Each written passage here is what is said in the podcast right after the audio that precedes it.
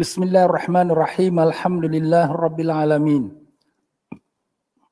Bismillahirrahmanirrahim. Alhamdulillah Rabbil Alamin. Wabihi nasta'in ala umur dunia wa din. Allahumma salli wa sallim wa barik ala habibir rahman wa sayyidil akwan.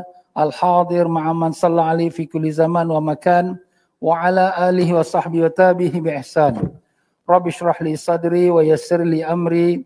Wa halul uqdatan min lisani yafqahu qawli. سبحانك لا علم لنا إلا ما علمتنا إنك أنت العليم الحكيم ولا حول ولا قوة إلا بالله العلي العظيم إلهنا أنت مقصودنا ورضاك مطلوبنا أعطنا محبتك ومعرفتك ولا حول ولا قوة إلا بالله وصلى الله على سيدنا محمد وعلى آله وصحبه وسلم والحمد لله رب العالمين مسلمين مسلمات رحمكم الله Assalamualaikum warahmatullahi wabarakatuh. Alhamdulillah syukur kita pada Allah Ta'ala dengan limpah kurnia taufik hidayatnya telah diperkenankan kita berada dalam rumah Allah Masjid Al-Istighfar Pasir Ris Singapura. Ya tuan-tuan dan puan-puan, mari sama-sama kita berniat etikaf. Bismillahirrahmanirrahim. Nawaitu sunnatul etikaf fi hazal masjid lillahi ta'ala sahaja aku niat i'tikaf dalam masjid ini kerana Allah Taala. Mudah-mudahan sepanjang kita berada dalam rumah Allah ini, kita akan dikurniakan Allah ganjaran pahala i'tikaf. Ya tuan-tuan dan puan-puan rahimakumullah sekalian semua, apa khabar? Alhamdulillah mudah-mudahan Allah panjangkan umur semua dalam sihat walafiat, ditanamkan iman dan taqwa, dibukakan pintu ma'rifat, dimatikan semua kita dalam iman dalam Islam dalam husnul khatimah dan ditemukan kita dengan Rasulullah sallallahu alaihi wasallam mendapat barakah dan syafaat baginda Allahumma amin ya rabbal alamin. Ya tuan-tuan dan puan-puan rahimakumullah, alhamdulillah kita pada minggu yang lepas kita baru menyambut nisfu Syaban dan kita pun telah membicarakan tentang fadilat-fadilat nisfu Syaban. Dan kita lagi 12 hari kita akan menyambut bulan Ramadan. Jadi saya mohon izin daripada para jemaah sekalian untuk kita bicarakan tentang bulan Ramadan. Semoga kita dapat buatkan persediaan untuk kita menghadap bulan Ramadan. Boleh ke tidak? Alhamdulillah, terima kasih banyak-banyak.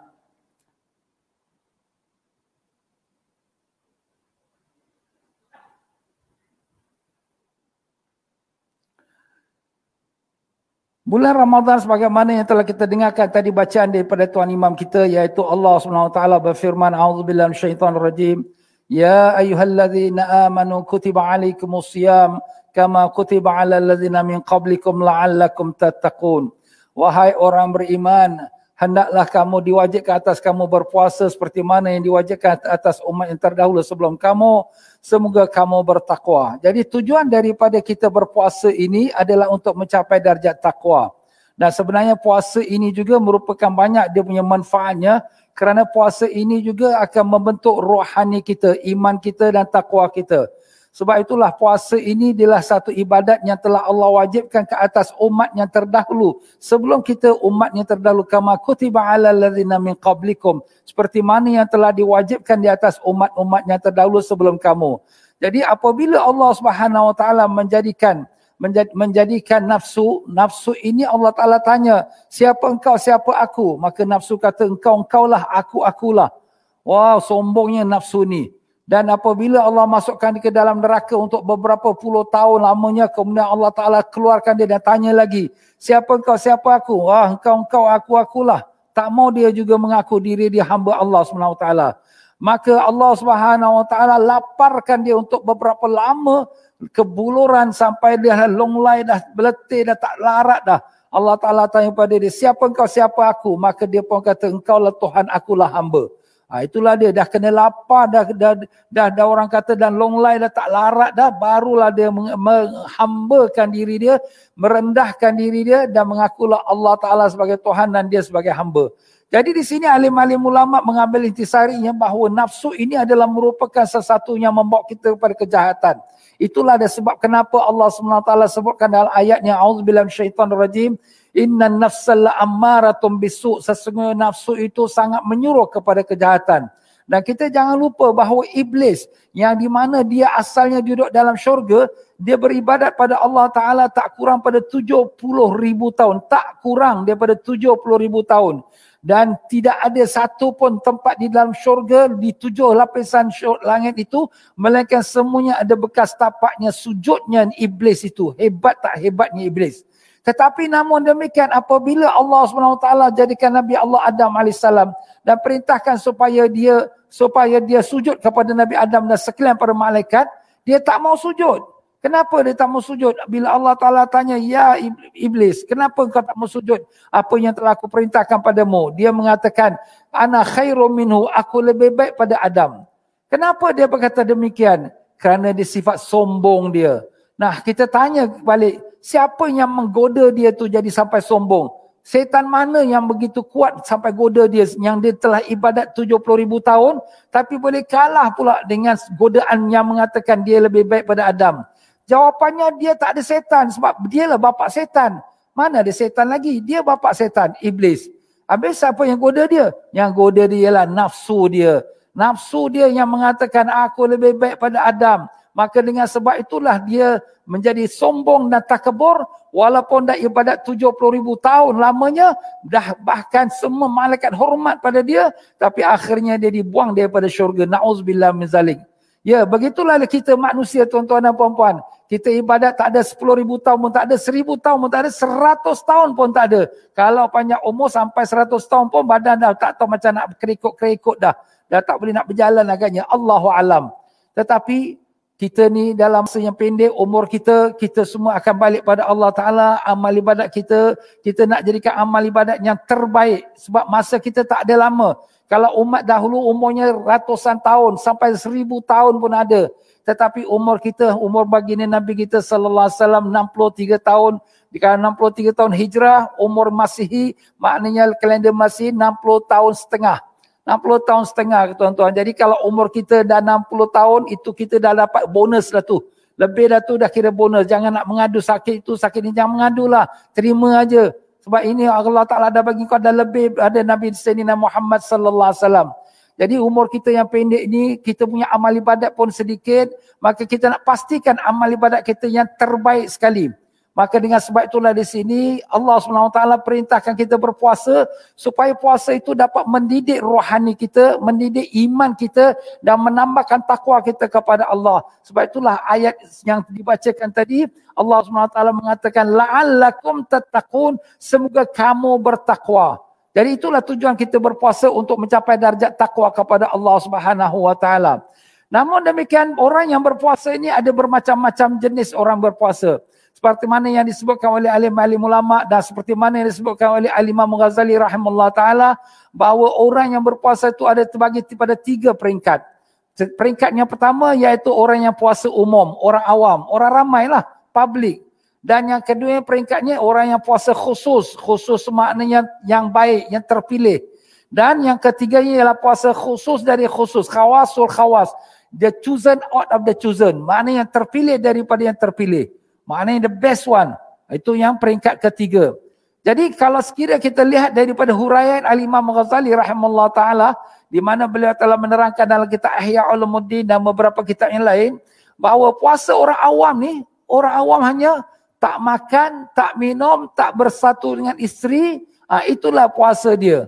Puasa orang awam. Jadi selain daripada puasa dia tak makan, tak minum, mata tak puasa, telinga tak puasa, kaki tangan tak puasa, Cuma dia tak makan, tak minum. Tapi yang lain tu bebas.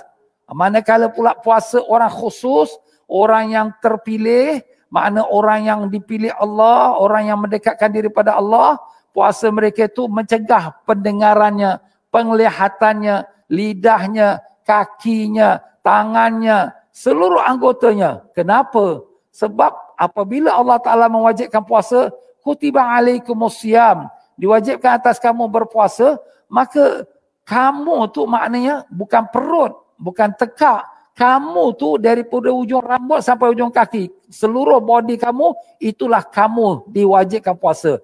Jadi seluruh tubuh badan kita, mata, telinga, kaki, tangan, perut, semuanya hendaklah berpuasa. Jadi macam mana ustaz nak puasa telinga? Macam mana nak puasa tangan? Macam mana nak puasa mata? Ha, itulah dia alim-alim ulama kita telah menghuraikannya. Dan akan kita huraikan sebentar lagi insyaAllah. Dan begitu pula puasa orang-orang yang terpilih. Yang khawasul khawas. Terpilih daripada yang terpilih. Ini puasa para wali-wali Allah, para ambiya, para para nabi-nabi.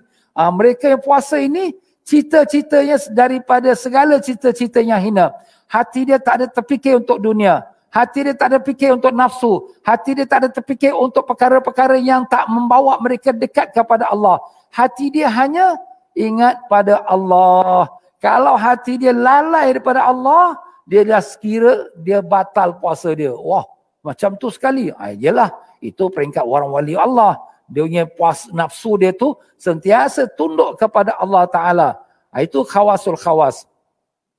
Ha, ini puasa orang-orang zambiyin, sedikin, mukarrabin ya. Dan puasa para wali-wali Allah. Maka untuk puasa orang khusus. Orang khusus ni maknanya orang peringkat yang kedua lah. Bukan peringkat orang awam.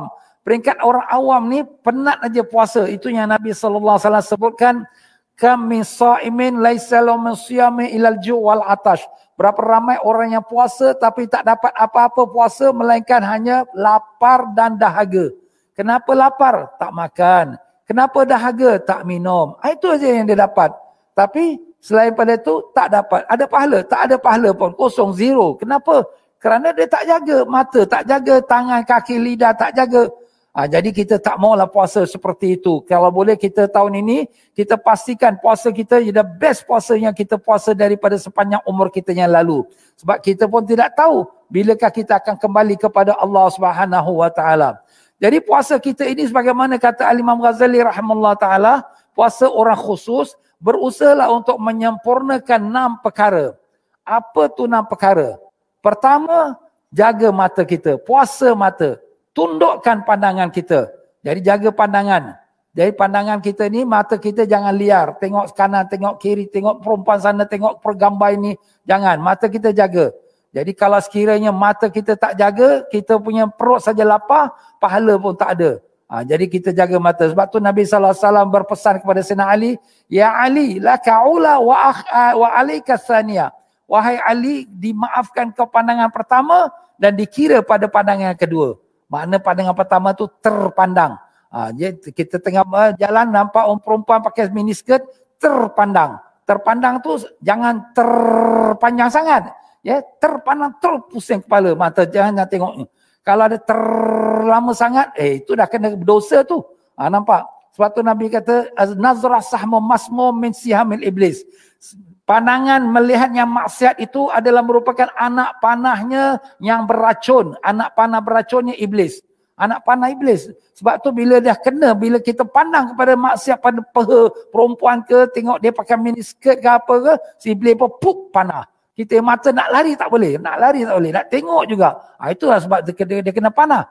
Ha, tapi faman taraka makhafatan lillah siapa yang meninggalkannya kerana takut pada Allah abdalahullahu halawata minal iman. Allah gantikan dia dengan kemanisan iman.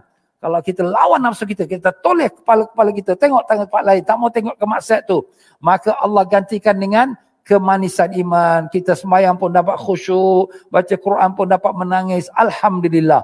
Ha, itu tuan-tuan dan puan-puan. Jadi pertama jaga mata tu. Sebab tu orang kata dari mata turunkan hati. Dari mata tengok maksiat, hati pun berkata-kata ingin itu, ingin ini sebagainya. Dan begitulah kata Imam Ghazali rahimahullah ta'ala, jaga pandangan itu tidak melihat sesuatu yang haram atau yang makruh. Yang makruh pun jangan. Yang makruh tu apa? Gambar-gambar, cerita-cerita yang tak ada faedah. Tak ada faedah. Gambar saniwara, gambar drama, Ha, gambar cerita hal orang, cerita rumah tangga orang, kita duk baca, tengok dalam FB kita, tengok dalam WhatsApp kita tu, baca cerita hal orang. Apa yang ada faedah? Ha, ini semua sia-sia, itu namanya lara. Allah SWT sebutkan dalam Al-Quran dalam surah uh, uh, Al-Mu'minun a'udzubillahi minasyaitonir rajim bismillahirrahmanirrahim. Qad aflahal mu'minun allazina hum fi salatihim khashi'un wallazina hum 'anil lagwi mu'ridun. Telah berjayalah orang-orang yang beriman di mana mereka itu khusyuk dalam solat dan mereka meninggalkan perkara-perkara yang lara lara tu apa? Yang sia-sia. Yang tak ada faedah Ha, jadi kita ni jangan buang masa dengan kita punya FB kita, dengan kita Facebook kita, dengan kita yang Telegram, Instagram dan macam-macam lah. Dan lah penting tak apa, ada kawan hantar message tentang doa uh, dalam bulan, uh, bulan Ramadan. Okey, bagus. Kawan hantar message tentang ada wasiat Nabi, wasiat Sayyidina Ali. Ah, bagus. Tapi duk baca cerita hal orang, hal orang tu, orang ini, eh apa ni, tak ada faedah. Ha, itu tuan-tuan dan kita jaga.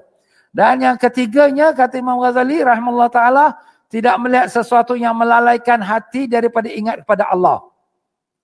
Ha, lihat pada siapa? Lihat kepada perkara-perkara yang tak ada faedah. Jadi bila kita tengok wayang-wayang gambar dalam handphone kita dan sebagainya, kita lalai, tak ingat pada Allah. Ha, begitulah juga kita tengok gambar-gambar dan wayang-wayang dan sebagainya. Ha, jadi sini kita jangan jaga hati kita. Mata inilah satu kata uh, satu, uh, satu perkara yang sangat berat nak dijaga kerana dialah yang paling mudah sekali dalam anggota badan kita untuk buat maksiat. Selain pada lidah. Lidah nak kita bercakap tu kena ada orang. Tak ada orang tak bercakap. Tapi mata tak ada orang apa lagi. Mata tengok sana, mata tengok sini. Ha. Itu mata dia tuan-tuan dan puan-puan. Itulah dia perkara yang perlu kita jaga. Jadi untuk jagakan kita punya puasa tu menjadi puasa yang betul-betul puasa yang dipilih oleh Allah Ta'ala yang mendekatkan diri pada Allah Ta'ala.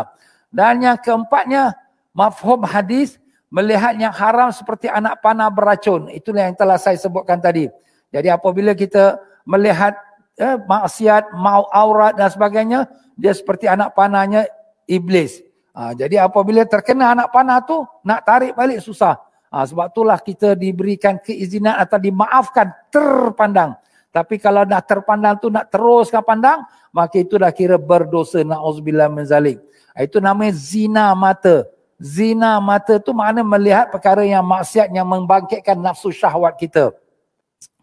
Dan yang kelimanya melihat dengan nafsu membatalkan pahala puasa.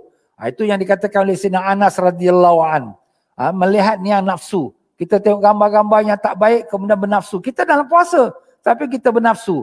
Ha, ini boleh membatalkan puasa kita. Pada sisi setengah ulama, ulama-ulama yang ahli fikih tidak kata batal kerana dalam hukum uh, puasa makan minum tu membatalkan tapi kalau melihatnya perkara yang uh, yang tak baik itu tak membatalkan tapi di sisi ulama tasawuf bahawa dengan melihat yang tak baik itu yang mau naik menaikkan meningkatkan nafsu kita itu sudah membatalkan puasa kita. Oh ustaz macam ni susahlah ustaz. Tak susah. Siapa yang Allah mudahkan jadi mudah, siapa yang Allah susahkan jadi susah. Sebab tu kita minta pada Allah, Allahumma ya Allah ya Tuhan kami, mudahkanlah kami untuk menjalani ibadat puasa yang akan datang tak berapa hari lagi. Dengan keadaan yang kau ridai kami dan peliharalah mata kami daripada pandangan-pandangan yang tidak kau ridai ya Allah.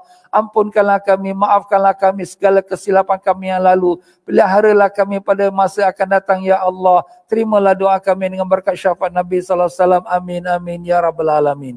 Kita mintalah bantuan daripada Allah memang kita lemah tuan-tuan ya. Tetapi itu tak boleh kita menyerah kalah. Dan tak boleh kita take for granted apa nak buat ustaz kita duduk zaman moden apa nak buat. Eh tak boleh. Kita kena usahakan.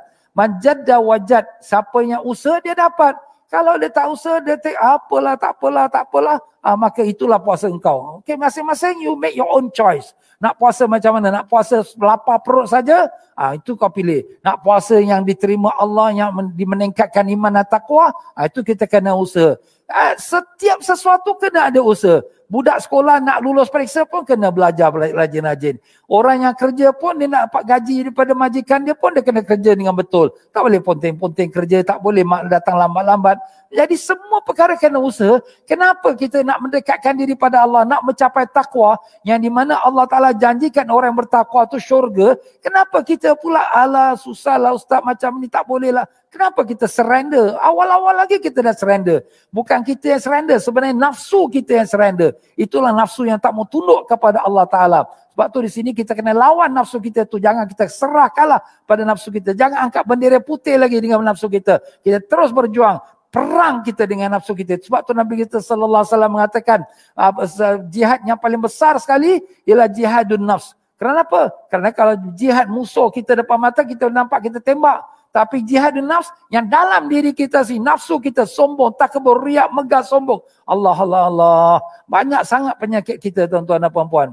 Baik tuan-tuan dan puan-puan rahimakumullah. Selain daripada jaga pandangan, kata Al-Imam Ghazali rahimahullah ta'ala, kita jaga lidah kita. Lidah ni lidah tak bertulang. Cakap sesedap hati. Nak cakap orang sakit hati ke orang dengar tak, tak puas hati. Kita cakap saja. Sebab tu kita kena jaga. Jangan kita ikut suka nak cakap. Apa kata Nabi SAW? Man kana yu'minu billah wal yawmil akhir fal yakul khairan aw liyasmud. Siapa yang beriman kepada Allah dan hari akhirat, hendaklah dia bercakap yang baik. Kalau tak ada benda baik nak cakap, diam sudah. Uh, nak cakap tak? Aku nak kalau cakap ni nanti kecil hati suami aku ni. Nanti aku kalau cakap ni, nanti kawan ni marah. Aku kalau cakap ni, nanti alamak isteri aku nanti merajuk. Uh, susah nanti nak buka puasa, dia tak masak pula nanti. Uh, jangan cakap lah. Kalau kalau kalau cakap nanti jadi bergaduh, cakap nanti jadi kecil hati, tak usah cakap. Ha, tapi kalau sekira benda yang benar, kena cakap. Itu kita cakap. Itu Nabi kata, kulil haq walau kana murrah. Katakanlah yang benar walaupun pahit. Apa nak buat? Itu benda yang baik. Ya, memang Nabi suruh. Ha, Allah, eh, Allah Ta'ala pun suruh. Ha, kita nampak orang buat dosa, buat maksiat. Kita nasihatlah. Habis ustaz dia tak suka. Dia tak suka apa nak buat. Itu bahagian dia lah. Tapi kewajipan kita, kita sampaikan. Ha, tapi jangan kita gaduh-gaduh dengan dia. Cakap dengan baik-baik lah. Baik, daripada jaga lidah tu tidak bercakap perkara yang lara.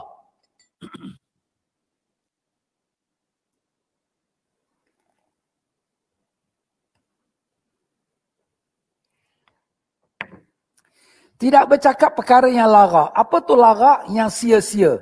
Yang sia-sia tu apa? Tak ada mau faedah. Tak mau faedah apa? Tak ada faedah dunia, tak ada faedah akhirat faedah dunia kalau kita bekerja, kita meniaga, kita bercakap dengan klien kita, okey, ada faedah dunia. Faedah akhirat ialah kita mendapat pahala, kita berzikir, baca Quran, kita menasihatkan orang. Tapi faedah dunia pun tak ada, faedah akhirat pun tak ada. Habis cakap apa tu? Cakap bual kosong saja. Kita tengok orang tu duduk ramai-ramai kat kedai kopi, nak sembahyang tarawih, susah.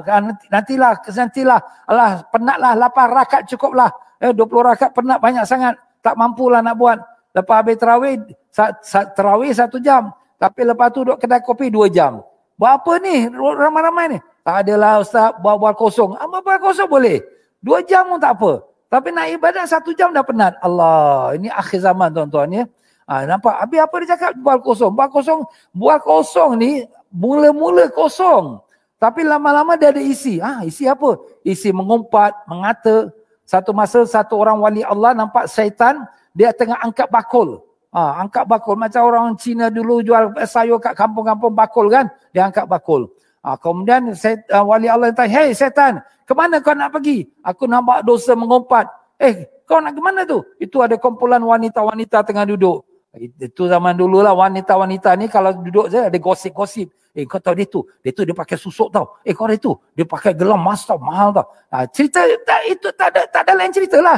Orang perempuan, maaf lah bukan orang perempuan zaman dulu. Sekarang pun sama juga. Tapi sekarang bukan kata perempuan saja. Lelaki pun sama juga, dua kali lima juga. Bila duduk saja ramai-ramai, adalah cerita hal orang pula masuk. Ha, kalau cerita agama tak apalah. Cerita Nabi, cerita wali, cerita ulama, cerita tentang hukum agama, okeylah. Ini cerita hal orang pula. Dah masuk kita mengumpat mengumpat ni berdosa haram. Kita bila mengumpat ni kata Nabi, kata Allah Taala, la ta, la yaqtabadukum ba'dha ayuhibbu ahadukum ay ya'kula lahma akhi maitan fakir fakarihtum. Jangan kamu mengumpat seseorang kamu kepada seseorang yang lain. Apakah kamu suka untuk memakan daging bangkai saudara kamu? Pasti kamu tak suka. Saudara kita dah mati. Kita makan daging dia. Hei, apa nak makan daging dia? Geli tak mau. Ha, macam itulah ibaratnya bila kita mengumpat oh, saudara kita, kita memakan daging bangkai dia. Na'udzubillah mzalik. Jadi itu satu perkara yang amat dosa yang besar. Sebab itulah di sini pada zaman Nabi kita Rasulullah SAW, ada dua orang perempuan duduk ber, ber, ber, ber, mengumpat-ngumpat. Kemudian Nabi, mereka dah tersangat letih dah penat dah. Rasa-rasa macam tak larat nak teruskan puasa. Maka mereka pun hantarlah satu orang wakil jumpa Nabi kita sallallahu alaihi wasallam. Minta izin dengan Nabi supaya mereka nak berbuka puasa. Nabi sallallahu alaihi wasallam pun hantarkan kepada mereka dua mangkuk. Minta mereka muntahkan apa dalam mulut mereka. Eh tengah puasa boleh muntah ke? Eh boleh. Tiba-tiba bila dia wah keluar dia ketul daging. Ha setiap satu perempuan tu keluar ketul daging. Penuh dengan mangkuk tu. Kemudian Nabi kata kamu berdua berbuka daripada yang haram tetapi berpuasa daripada yang halal. Eh macam mana ni? Berbuka dengan yang haram mana kamu makan daging saudara kamu. Kamu mengumpat. Kamu sudah batal puasa kamu. Tetapi kamu puasa dari yang halal. Ya, ini hal halal. Tak boleh makan. Ini kurma tak boleh makan. Halal kurma. Eh tak boleh makan. Aku puasa. Ha kamu berbuka dengan yang haram tetapi kamu berpuasa dari yang halal. Jadi maknanya apa? Makna puasa kamu tu tak valid, tak ada guna, tak ada sia-sia saja. Ha, itulah dia tuan-tuan dan puan ya. Ha, sebab tu kita jaga lidah ni. Lidah ni bangsa tak bertulang, sedap dia cakap. Ha, dia cakap lepas-lepas orang dengar sakit hati, orang dengar rasa apa ni. Atau pada mengumpat mengata. Dan begitulah kata Al-Imam Ghazali rahimahullah ta'ala dalam masa kita berpuasa. Jangan cakap bohong. Jaga tuan-tuan. Lidah jangan cakap bohong. Walaupun kepada isteri, walaupun kepada suami, walaupun siapa-siapa, jangan cakap bohong. Cakap bohong ini adalah perbuatan maksiat yang di mana dia akan membawa kita kepada neraka. Eh, innala inna rajula la yakzibu hatta yuktabu indallahi kazzaba. Seseorang lelaki itu akan senantiasa bercakap bohong sampai dia dituliskan di sisi Allah Taala tu pembohong dan bohong itu membawa kepada fajar itu pada maksiat. Dan maksiat itu membawa kita membawa dia kepada neraka. Naudzubillah mzalik jangan cakap bohong. Cakap yang benar. Ya kalau sekiranya kita cakap bohong dalam masa berpuasa sia-sia puasa kita. Allah SWT dalam hadis Nabi sallallahu alaihi wasallam mengatakan man lam yada qaula zura wal amala bi falaysa lillahi hajatun fi an yada ta'amahu aw syarabah. Sesiapa yang tidak meninggalkan cakap bohong dan mengamalkan amalan orang-orang si pembohong. Maka tidak ada hajat Allah Taala untuk dia meninggalkan makan dan minumnya. Allah suruh kita puasa bukan Allah berhajat kita punya makanan. Oh bagi aku aku ah, kamu semua puasa. Tak ada. Allah bukan hajatkan kita punya makan minum sampai Allah suruh kita puasa tidak. Tapi ada hikmah yang kita sedang bicarakan sekarang ni. Tapi orang yang tak meninggalkan cakap bohong dan puasa pun cakap bohong pula dan beramal dengan amalan si pembohong. Pembohong yang amalan tu apa? Amalan munafik, pura-pura, riak, ujub, megah, suka sombong, suka bergaduh. Ini amalan pembohong. Maka falaisa lillahi hajatun ay fi ayyada ta'ama wa syarabah. Maka tidak ada hajat bagi Allah Taala untuk dia meninggalkan makanan dia dan minuman dia. Maknanya puasa lah kau. Aku tak berhajat pada puasa kau. Kau ingat aku nak kau punya rezeki, kau punya makanan ke? Sampai aku suruh kau puasa. Ha, lantak korang lah. Ha, itulah pada siapa? Pada siapa yang berpuasa tapi cakap bohong. Ha, sebab tu kita awas. Dalam masa bohong, jangan kita cakap bohong. Sebenarnya bohong ni bukan pasal puasa. Tak puasa pun kita dilarang bercakap bohong. Innal mu'minin la la yakzib. Sesungguhnya orang mukmin tu tidak bercakap bohong. Dan tanda orang munafik ini ada tiga.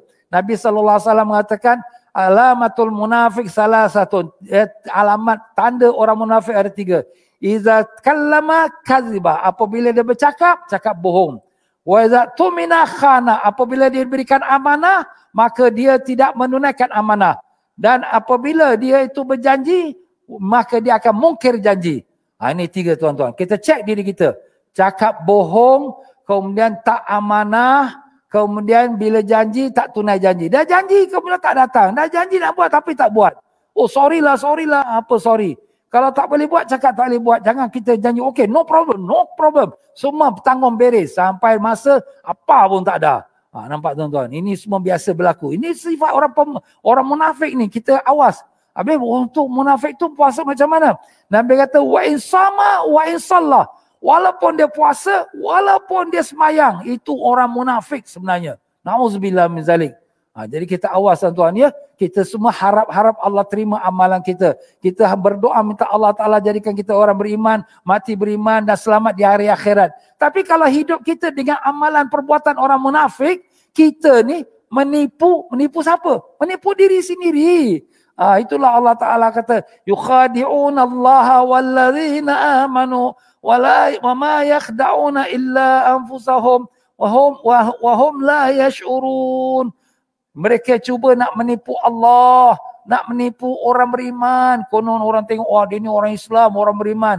Tetapi mereka tak menipu sesiapa, mereka menipu diri mereka sendiri. Wahum la yashurun, tapi mereka tak sedar. Mereka tak sedar yang diri mereka tu munafik. Na'udzubillah mzalik.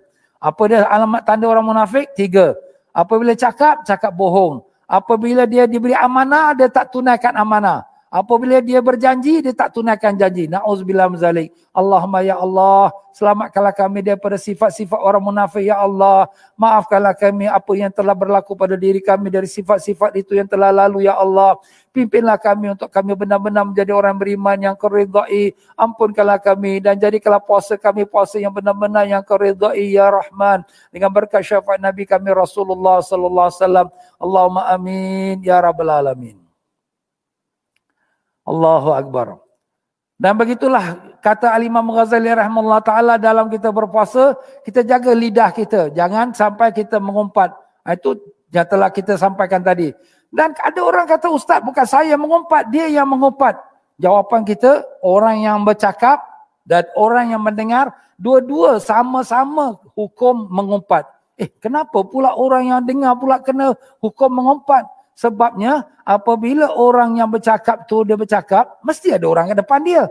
Kalau tak ada orang depan dia, dia cakap depan tembok seorang-seorang, orang kata dia ni gila. Alah tak ada orang, ah, sudahlah leceh lah, tak payah. Ha, tapi bila ada orang member, member pula kata, ya ke?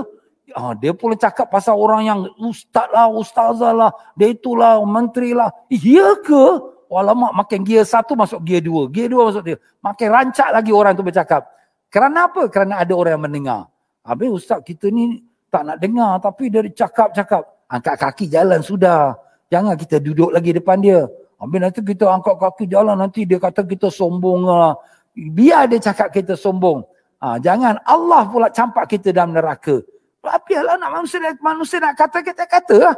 Tapi apa kita nak buat? Kita berduduk dengan dia, kita pula berdosa dia minta maaf ya saya ada kerja sikit ada perkara yang ada hal lah. Kita pun minta diri angkat kaki jalan. Assalamualaikum. Kalau kita boleh nasihat kita nasihat. Eh janganlah kita cerita hal orang. Ni kita mengumpat-mengumpat ni dosa ni. Buat dosa kering aja. Orang mengumpat ni dosa orang yang ada mengumpat tu pergi pada dia dan dia punya pahala pula pergi pada orang yang mengumpat. Sebab tu Imam Hasan Basri rahimahullah taala satu masa dia diberitahu ada orang ni si pula ni mengumpat kau Memang Hasan Basri pun belikan satu ayam panggang pergi kepada orang tersebut yang mengumpat dia terima kasihlah awak hadiahkan saya pahala awak. Ha? Terkejut dia. Ha, kita alamak kalau aku tahu muka dia aku cepuk itu kita. Tapi Hasan Basri hadiahkan. Eh kenapa? Eh orang tu dah baik dengan kita. Dia hadiah kita pahala.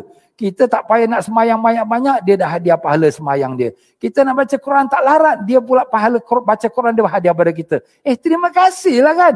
Ha, tapi itu memang jarang lah. Siapa yang boleh buat tu memang tu luar biasa. Eh, orang yang ahli ahlilah, wali-wali Allah agaknya itu, eh, orang solehin. Baik, begitulah dia Imam Ghazali rahimahullah ta'ala menegur kepada kita. Jaga lidah kita, jangan mengadu domba. Ah, mengadu domba? Mengadu domba tu apa? Batu api lah. Ah, batu api tu apa? Batu ada api ke? Bukan. Batu api ni dia bawa cerita sampai bergaduh lah kawan, saudara, adik-beradik Ha, dia pergi jumpa A, A. Dia kata kau tahu si adik kau tengah B tu, dia kata kau macam-macam tau. Padahal B tak cakap apa pun. Ha, kemudian dia pergi pada B, A. Kau tahu abang kau tahu yang si A tu, dia kata kau bodoh, dia kata kau goblok. Eh, eh abang kau, abang aku cakap macam tu. Ha, jadi dua adik-beradik ni, dengan kerana perbuatan orang yang mengadu domba ni, sudah jadi bermusuh, dah jadi bergaduh, dah tak mengaku adik-beradik. Padahal tak ada apa. Ha, ini perbuatan syaitan. Sebab tu orang mengadu domba ni, Allah Ta'ala menjanjikan dia neraka yang paling dalam. Na'udzubillah mzalik. Ha, sebab tu di sini jangan kita jadi orang yang menggunakan lidah kita untuk mengadu domba atau menjadi batu api. Na'udzubillah mzalik. Dan bagi, tapi kalau sekiranya adik beradik tu bergaduh, kemudian kita cuba damaikan, kita berbohong, tak apa boleh. Ha, kita kata kepada abang dia, abang, adik kau tu sebenarnya menyesal ha, kesilapan dia hari tu dia cakap kau macam tu dia menyesal dia nak minta maaf tapi dia malu ha, kita jumpa pula pada adik dia ha, eh adik sebenarnya sebenarnya abang kau tu pun nak minta maaf dengan kau tu tapi dia malu dia menyesal perbuatan dia padahal orang dua tak cakap apa pun tapi kita create cerita untuk sejukkan hati mereka untuk supaya mereka kembali adik-beradik bersilaturahim. Itu dapat pahala. Eh ustaz, ini bohong.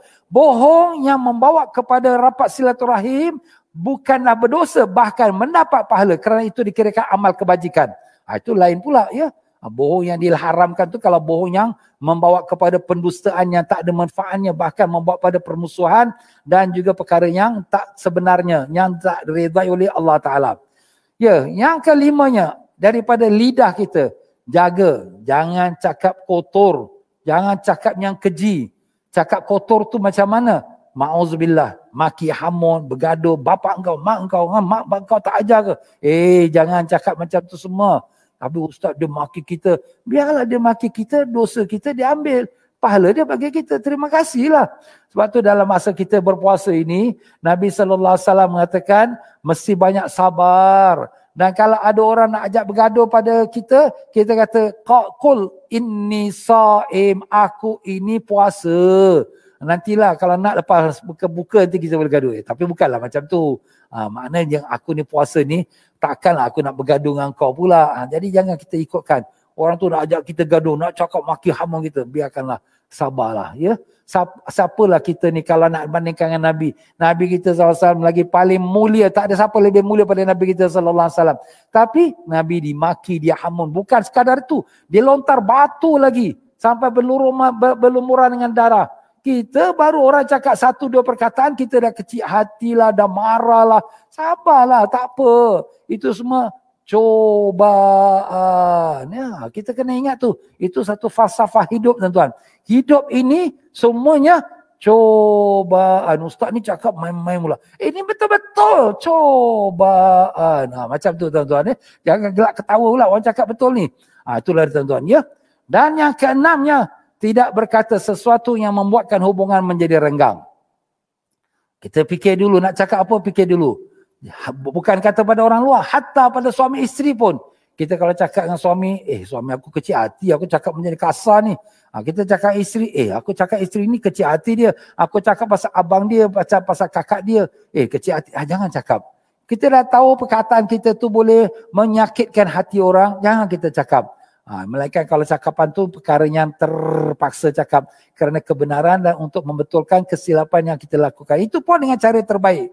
Kalaulah kesilapan tu perkara yang tak adalah serius. Cuma isi kita masak ni lauknya kurang garam. Ha, janganlah kita kata, eh apa ni masak kurang garam ni? Jangan. Kecil hati isteri, ha, besok kau makanlah kedai mamak kat bawah. Ha, padan muka. Ha, nampak? Tapi kita nak tegur, kita boleh tegur tapi dengan cara baik. Kita puji, wah hari ni kau masak luar biasa. Sedap betul lah. Tak pernah makan macam ni lah. Ha, tapi kalau sekira ada tambah sikit lagi garam, lagi sedap. Ha? Isteri pun terasa, alamak, laki aku ni sebenarnya nak komen aku. Tapi dia dah puji dah. Ha, jadi bila kita dah puji orang tu, kita dah siapkan dia punya download pillow kat bawah, kita angkat dia kat atas, kita lepaskan dia jatuh tak sakit. Pasal apa? Dia ada spring. Ha. Cuba kalau kita angkat dia, kita lepaskan dia saja terus kat atas batu, aduh sakit, marah dia. Ha, nampak? Sebab tu kita bila nak nak nak komen seseorang tu, lebih-lebih keluarga kita lah, anak isteri kita, adik-beradik kita. Kita puji dulu. Mak ni bagus, mak. Mak ni yang baik, mak. Mak masak sedap, mak. Tapi mak sikit sajalah. Tambahkan sikitlah garam tu. Ha, jadi sedap sikit lah, tambah lagi. Ha, mak dia pun tak marah, tak kecil hati. Ha, macam tu lah ibarat katalah. Dan begitulah dalam perkara-perkara urusan kita rumah tangga ni. Dan kalau kita, kalau kalau terlepas cakap, kadang-kadang manusia ni terlepas juga. Sebab apa? Maklumlah kan. Manusia kan. Kadang-kadang kadang dia ingat, tapi kadang dia lupa dah. Apa Ustaz cakap ni, dah masuk angin keluar asap. Dia balik rumah, dah lupa dah. Kemudian tercakapnya kasar. Isteri pun terasa. Dia pun minta maaf. Eh aku minta maaf ya. Eh jangan kita tunggu hari raya nak minta maaf. Kita tak tahu lagi mati kita bila. Ha, tak tahu kita tidur malam ni mati besok dah tak jumpa lagi. Minta maaf lah ya abang tadi cakap kasar, abang tu cakap perkara yang tak baik. Isteri pun sama juga. Ha, bila dia dah buat perkara yang menyakitkan hati suami, lepas tu minta maaf lah. Ha, bang minta maaf bang, tadi saya agak panas darah sikit tadi. Tadi saya tersinggung sikit perkataan abang tapi saya minta maaf lah apa. Saya buat tu mungkin abang tak rasa, tak reda dengan saya. Jadi kita cepat minta maaf. Orang yang suka minta maaf ni, orang yang Allah sayang. Kerana Allah sendiri pemaaf dan suka orang yang minta maaf. Jadi kita pun kena jadi macam tu. Tak ada salahnya kita minta maaf dengan orang. Bahkan kita pula yang diminta maaf, kita maafkan orang. Maafkan orang ni bukan tunggu pada masa dia minta maaf. Bahkan kita maafkan dia tu sebelum dia minta maaf pun tak apa. Bahkan pernah berlaku satu perselisihan antara Sayyidina Hasan dan Sayyidina Husin radhiyallahu anhu, dua-dua cucu Nabi kita sallallahu alaihi wasallam. Maka pada esok harinya Sayyidina Hasan, abang datang jumpa pada Sayyidina Hussein. Ketuk pintu. Tong, tong, tong, tong, ketuk pintu. Ha, kemudian bila Sayyidina Hussein buka, tengok abang dia kat depan. Kemudian Sayyidina Hasan kata, Dek, abang minta maaf ya, semalam kita ada boleh selisih faham sikit. Eh, eh, patutnya adik lah minta maaf dengan abang. Bukan abang nak minta maaf. Masya Allah. Kita ni kadang-kadang, eh aku kakak, aku abang, dia adik, dia datanglah minta maaf dengan aku. Takkan aku nak pergi menyembah pada dia. I know, nampak? Itu sifat apa tu? Sifat sombong. Itu sifat ego tu. Nampak? Ha, kita pula suami. Eh, isteri aku tu, dia patut minta maaf aku. Aku salah ke betul ke, itu lain perkara. Tapi dia isteri, dia mesti bilang, ah, itu sombong, tak boleh. Patut kita. Ya, suami ke, siapa ke isteri, siapa pun. Kita yang pertama minta maaf, dia lah pahala besar. Jadi Sayyidina Hasan jawab, wahai adik, Tidakkah pernah kita dengar datuk kita Nabi Nabi sallallahu alaihi wasallam berkata apabila berlaku perselisihan antara dua orang orang yang pertama minta maaf itulah orang yang paling besar pahala. Orang pertama minta maaf. Bukan maknanya nak tunggu orang tu minta maaf kita. Oh, aku tak ada salah dengan dia. Dia yang salah dengan aku. Kita tunggu dia. Ha, itu maknanya sombong kita. Kita minta maaf. Habis. Habis Ustaz nanti kita minta maaf. Nanti dia kata ah, itulah padang kau memang salah. Tak apalah. Orang yang dituduh salah sedangkan dia tak salah dan dia sabar, dia dapat pahala di tengah-tengah syurga Allah dirikan mahligai untuk dia. Nampak? Subhanallah. Ha, jadi begitulah dia. Masya Allah, tabarakallah. Ya. Malam ni banyak dah tip yang saya sampaikan daripada Imam Ghazali rahimahullah ta'ala. Ha, jadi yang terakhir sekali tidak berkata sesuatu yang membawa kepada permusuhan. Ya. Ha, jadi macam mengadu domba, kita cakap sesuatu yang di mana orang tak cakap kita cakap. Ataupun kita mau nyampaikan berita yang betul tapi yang menyakitkan hati saudara dia. Umpamanya abang dia kata adik dia macam-macam. Kita pun dah tahu abang ni komen adik dia. Kalau kita bagi tahu perkataan ni kepada adik dia mesti adik dia akan kecil hati. Habis nak sampaikan tak ustaz? Jangan sampaikan. Apa kita nak sampaikan perkataan yang boleh menjadikan mereka renggang dan bergaduh adik-beradik? Susah Mertua dia bercakap tentang hal menantu dia. Mertua dia kata menantu aku ni tak guna, tak ada guna satu sen tak guna. Ha, macam-macam lah mentua dia. Kita dah dengar dah mentua cakap. Kita nak sampaikan tak pada menantu dia? Eh jangan.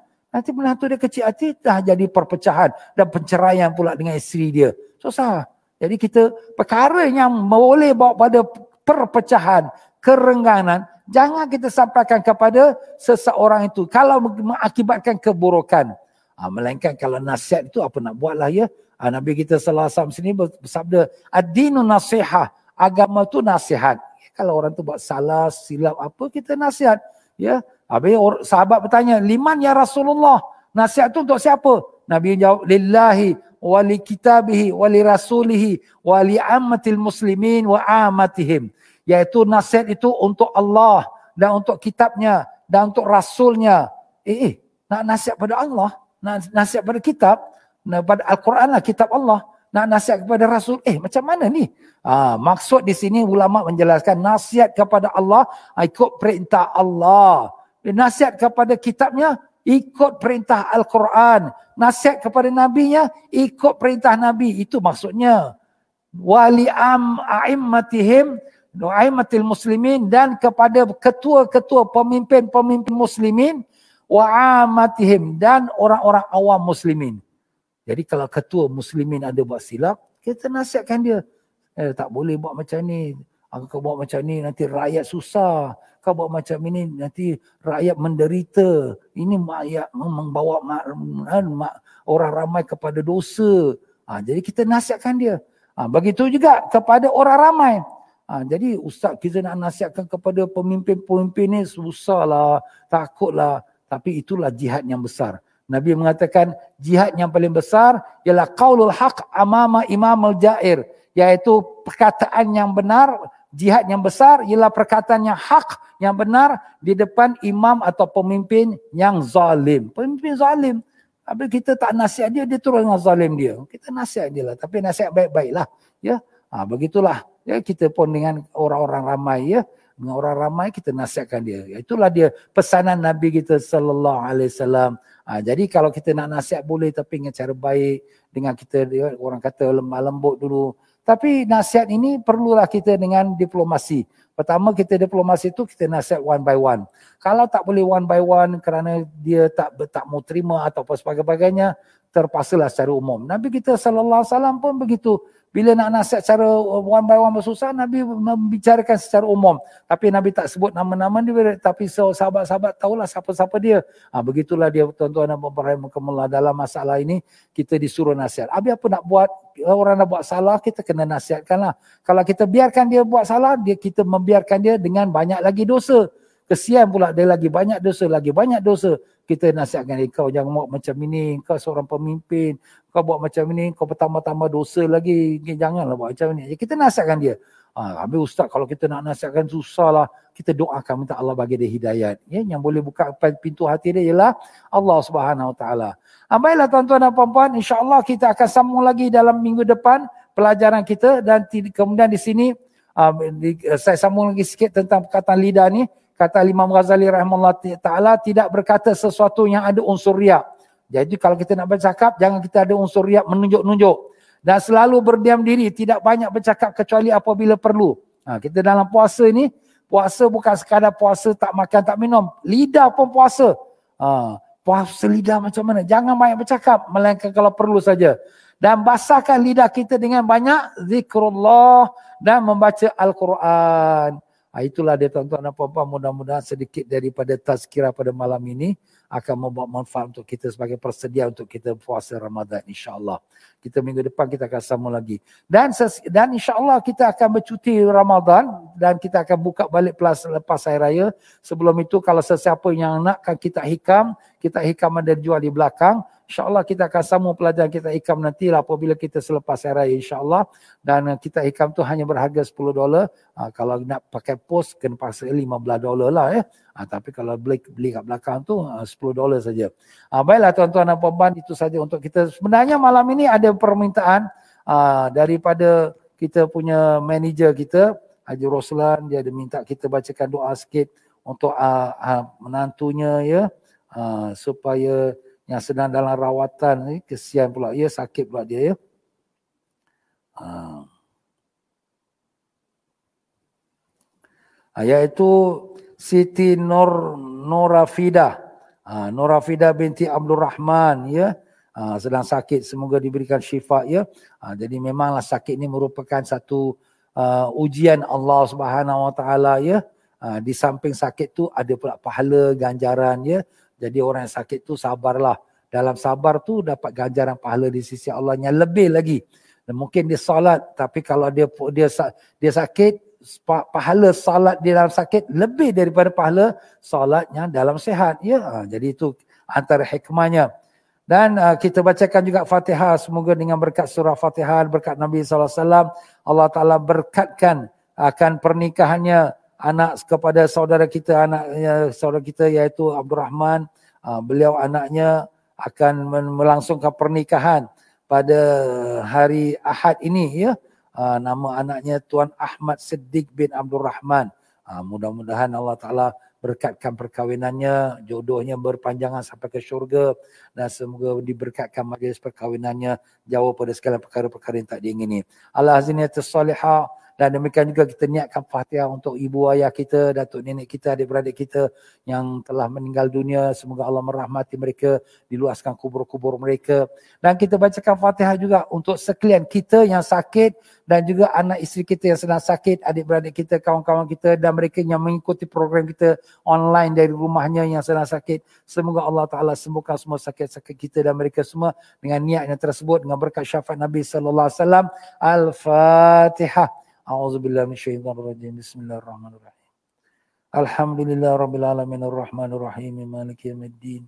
إياك نعبد وإياك نستعين. الصراط المستقيم. صراط الذين أنعمت عليهم غير المغضوب عليهم ولا الضالين. آمين. بسم الله الرحمن الرحيم. الحمد لله رب العالمين. اللهم صل وسلم وبارك على سيدنا محمد وعلى آله وصحبه وسلم. Allahumma barana fi sya'ban wa balighna Ramadan. Ya Allah, berkatkanlah kami pada bulan Sya'ban yang sakit baki ini ya Allah. Sampaikanlah kami pada bulan Ramadan dalam sehat walafiat, dalam amal dan ibadat. Ya Allah, kami bertobat padamu dari segala dosa-dosa kami ya Allah. Kami tak mau lagi melakukan dosa zahir dan batin yang besar dan kecil. Tapi kami lemah, kami tak kuat, kami daif ya Allah. Bantulah kami ya Allah. Berilah kami kekuatan iman dan taqwa. Sehingga dapat kami lakukan apa yang kau kehendaki dan meninggalkan apa yang kau larangi. Ya Allah, tolonglah kami untuk dapat melakukan ibadat puasa sesempurna yang mungkin. Mengikuti sunnah baginda Nabi kami Rasulullah SAW. Bila harilah diri kami, mata, telinga, kaki, tangan, hati. Segala anggota kami dibebaskan dosa-dosa yang kau tak redai, Ya Allah. Ya Allah, Tuhan, Ya Tuhan kami, semua kami mempunyai hajat, Ya Allah. Kabulkanlah semua hajat-hajat hadirin dan hadirat. Dan mereka yang mengikuti pengajian ini dari rumah mereka semua, Ya Rahman. Ya Allah, terimalah doa kami. Kabulkanlah permohonan kami. Rabbana atina fid dunya hasanah fil akhirati hasanah wa qina adzabannar. Ya Allah, berkatnya bulan Syaban yang masih sakit baki, kami mohon padamu dengan berkat Nabi Rasulullah SAW, lembutkanlah hati akan kerajaan pemerintah negara kami Singapura untuk memberikan keizinan kepada sekalian jururawat muslimah kami untuk menutup aurat bertudung ya Allah dan juga semua pasukan yang beruniform ya Rahman dan demikian juga mempadamu ya Allah kau lembutkanlah hati sekalian mereka yang bertanggungjawab dalam pejabat agama supaya mereka mengembalikan solat Jumaat pada waktunya. Asal ya Allah. Ya Allah lindunglah negara kami daripada perpecahan umat ya Allah. Allahumma rabbana atina fid dunya hasanah fil akhirati hasanah wa qina adzabannar wa sallallahu ala sayyidina Muhammad wa ala alihi wasallam walhamdulillahi rabbil alamin. Baik tuan-tuan dan puan-puan, itu saja untuk kita pada malam ini. Minta maaf banyak dalam penyampaian saya yang mungkin ada tersilap kata, terkasar bahasa, tersinggung perasaan. Mana yang benar semua daripada Allah SWT, yang salah silap itu pada kelemahan saya, kebodohan saya. Maka saya minta maaf. Tuan-tuan dan puan-puan, maafkan ke tidak? Terima kasih banyak-banyak. Marilah sama-sama kita akhir yang kita baca istighfar. Astaghfirullahalazim. Astaghfirullahalazim. Astaghfirullahalazim. Subhanakallahumma wa bihamdika. Ashhadu an la ilaha illa anta. Astaghfiruka wa atubu ilaik. Wabillahi taufiq wal hidayah. Assalamualaikum warahmatullahi wabarakatuh.